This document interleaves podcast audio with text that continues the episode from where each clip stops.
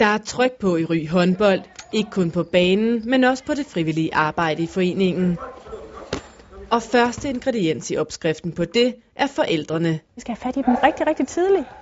Vi, skal ikke, vi kan ikke få vores forældre til at være involveret, hvis vi ikke har fat i dem, når de er uge 12. Det er i hvert fald meget, meget sværere.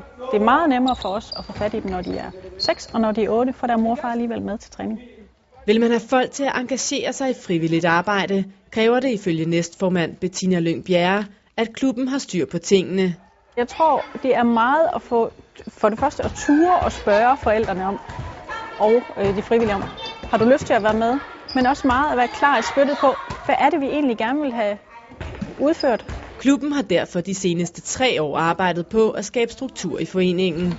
Den her øvelse med dels at finde ud af, hvad vil vi få defineret, øh, hvilke opgaver ligger der, der i de forskellige steder, men også at få defineret, hvordan vil vi så gerne kommunikere det her ud. Et godt råd for Bettina Lyng Bjerre er at åbne øjnene og benytte sig af de enkeltes kompetencer. Har vi en far, som er IT-nørd, eller en mor, der er journalist eller kommunikationsmedarbejder et eller andet sted, jamen så lad os da bruge de kompetencer og bidrage med det. Og de synes også, det er federe at bidrage med noget, de kan finde ud af, end ja, være ude i rød zone hele tiden. Ikke? Et andet afgørende initiativ har blandt andet været styrkelsen af hjemmesiden. Mor og far kan, hvis de har været ude til en kamp, så kan de lægge et billede ind af lille Peter.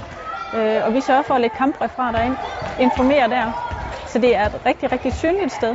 Men en velfungerende hjemmeside er ikke nok. I Ry håndbold er synlighed også en afgørende faktor. Hvis vi skal have fat i vores forældre og vores frivillige, så skal vi ud og være synlige. Vi skal ud og være her. Vi skal være her i hallen, når de træner som i dag.